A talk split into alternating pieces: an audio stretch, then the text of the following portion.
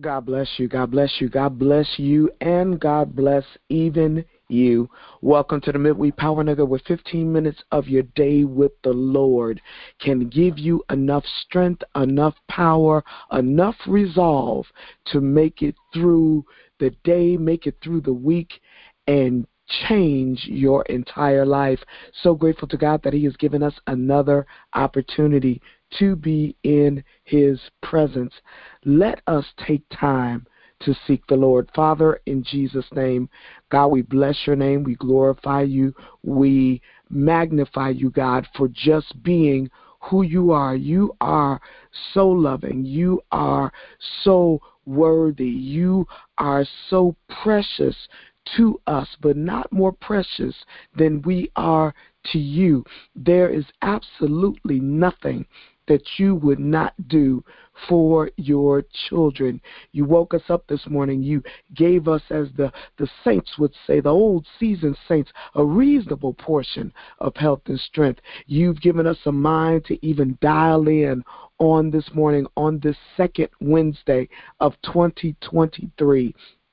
And God, you have given us uh, uh, just another day, uh, uh, new mercies to see with our eyes. And so we would be remiss to start off this time without saying thank you because you have been gracious and kind. And God, we know that we've done some things that really have not earned us another moment.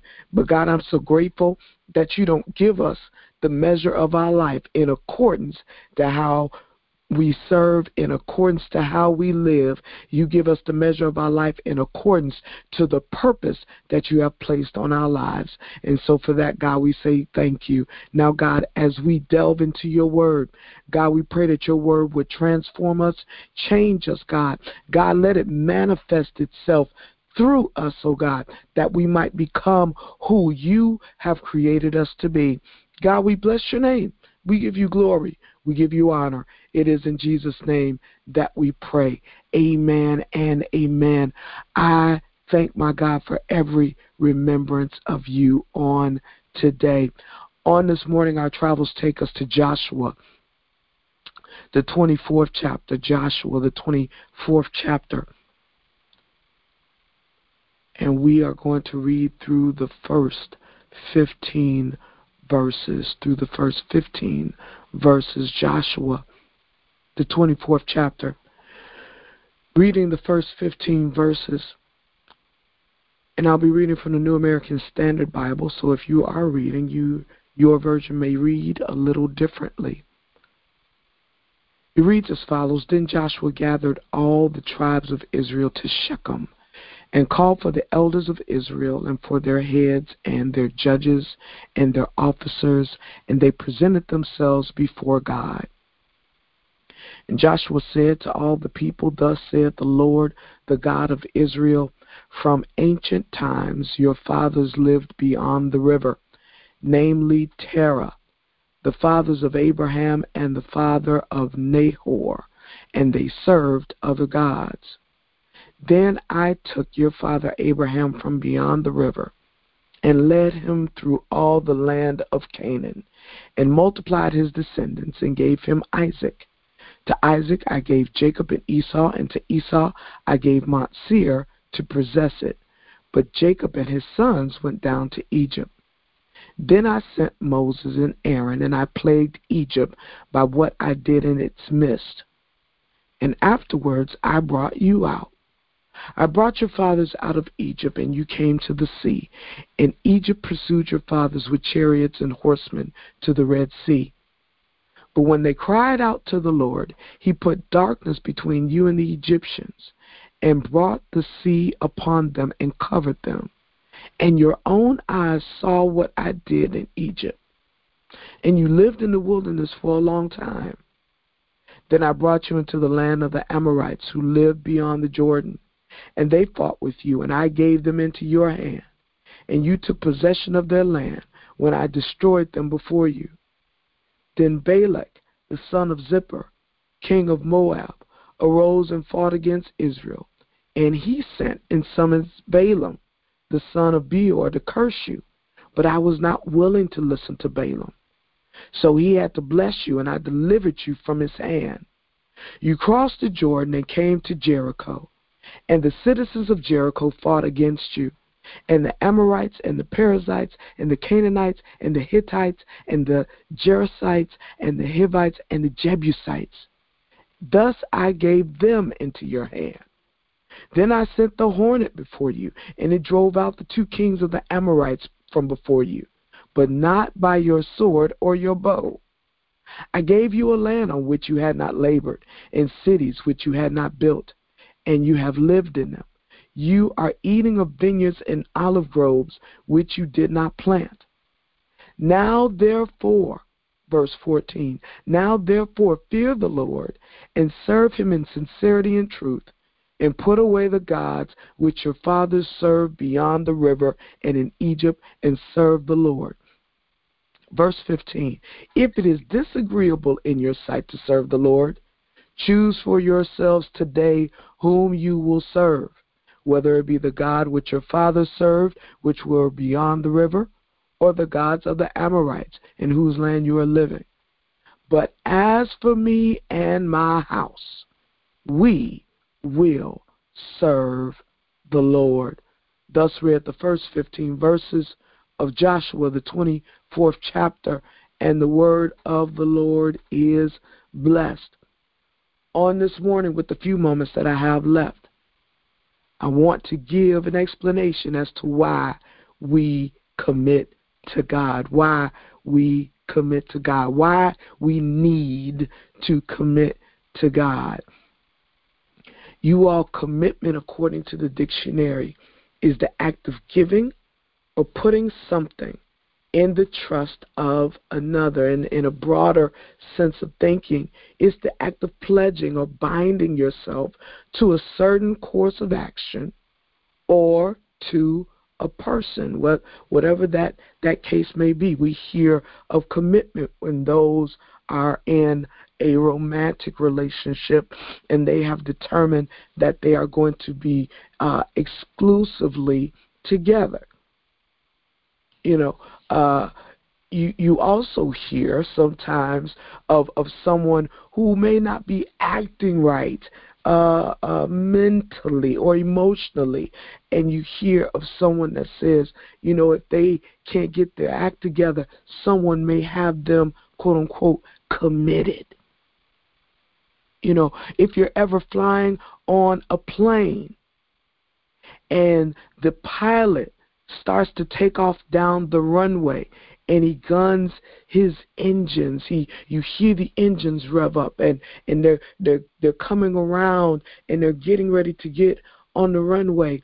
And you feel the urgency of the plane start to take down the runway. There is a point excuse me there is a point where the pilot must commit himself to the takeoff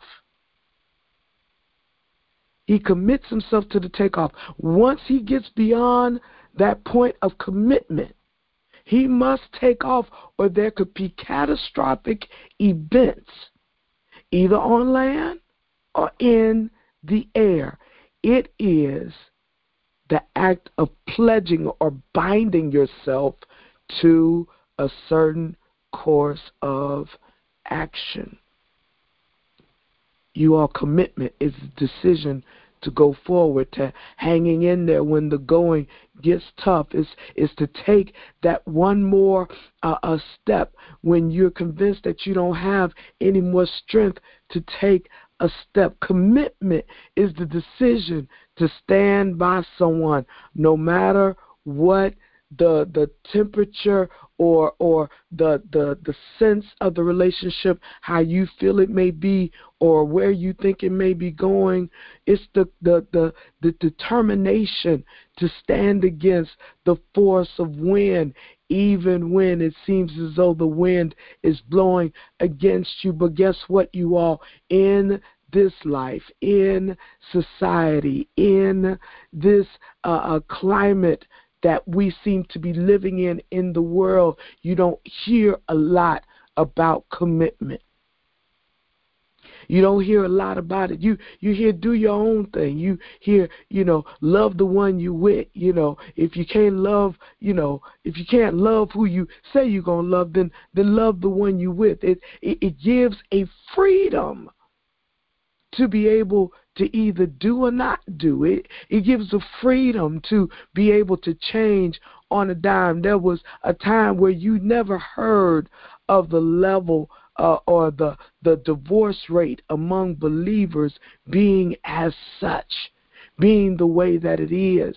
But we are in a, a, climate, you all, where it is YOLO. You know, you only live once. Uh, do your own thing. You deserve happiness. You all, those types of attitudes, those types of mindsets are clear uh, uh, uh building blocks of destruction of commitment.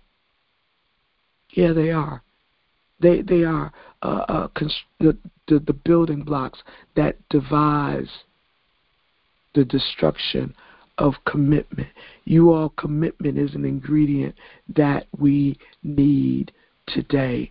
And as we read through this scripture in Joshua, Joshua tells what the Lord would have to give to the people when he gathers the tribes of Israel together, the 12 tribes, and calls for the people. He tells them what God says. God recounts his track record with the children of Israel. He goes back and he tells how he called Abraham out, how he blessed him and gave him descendants that, that he would not be able to number. So he kept his covenant with Abraham and how he kept his covenant by bringing them uh, out of, of bringing the children of Israel out of Egypt. He kept his covenant with Moses and how he would bring them to a land flowing with milk and honey, how he kept them uh, in the eyesight of the Egyptians who wanted to bring them back into bondage and killed them in the Red Sea, how he brought them through wilderness of 40 years, how he brought them to uh, uh, that promised land where the Amorites were living, but he gave the Amorites into his hand. He recounted to them all of the battles that he helped them to win against the Amorites and the Perizzites and the Canaanites and the Hittites and the, and the Hivites and the Jebusites. He, he, he he reminded them of how they are living in, on a land that they didn't have to work for, and cities that they didn't build, and how they're eating of vineyards and olive groves that they didn't plant, and how God came through for them. And he basically is saying to them, Now, here's your decision point. Yeah, here's your point of commitment. You need to fear God and serve Him. And forget about these other gods that you've seen these other nations serve. You all, He reminds them of how He committed to them. And he's reminding them of what his expectation is of them. You all, this is not just for the, the 12 tribes back in biblical times. God is saying the same thing to us today. He reminds us of how he brought us through when we got bad doctor's report. He reminds us of how other folks got pink slips on their desk and we were able to still work. Or he reminds us of the pink slip that hit our desk, but then he helped us to find a better job. He reminds us of times when we didn't know where the money was coming from, but he kept things going and we never missed a beat. He reminds us of how we felt that uh, uh, relationships were going you know, uh, uh, were breaking up, and either he mended them or he gave the go ahead to walk away, but yet he kept your mind intact. He reminds us of how life could be without him and how life is so much better with him. He says, Choose ye this day whom you will serve. You are someone who is committed to something, stands out in the crowd as someone who's different or, or a little weird when you commit to God. It, it, you're gonna be you, people will say that's old fashioned. Nobody, nobody's doing it like that anymore. But guess what, you all? Commitment has always been in God's plan.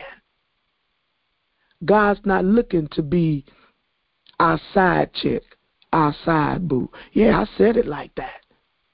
Because when you decide that you're going to give it your all in all to God, you'll realize and understand that He needs to be your one and your only. And that's why we need to commit. Let's pray. Father, we glorify you today. God, we bless your holy and righteous name. God, I pray today that we will choose who we will serve and will not deviate to the left or deviate to the right, but God, that we will be all in. Bless us as we go about our day today. In Jesus' name we pray. Amen. God bless each and every one of you. Have an amazingly God bless day. In Jesus' name.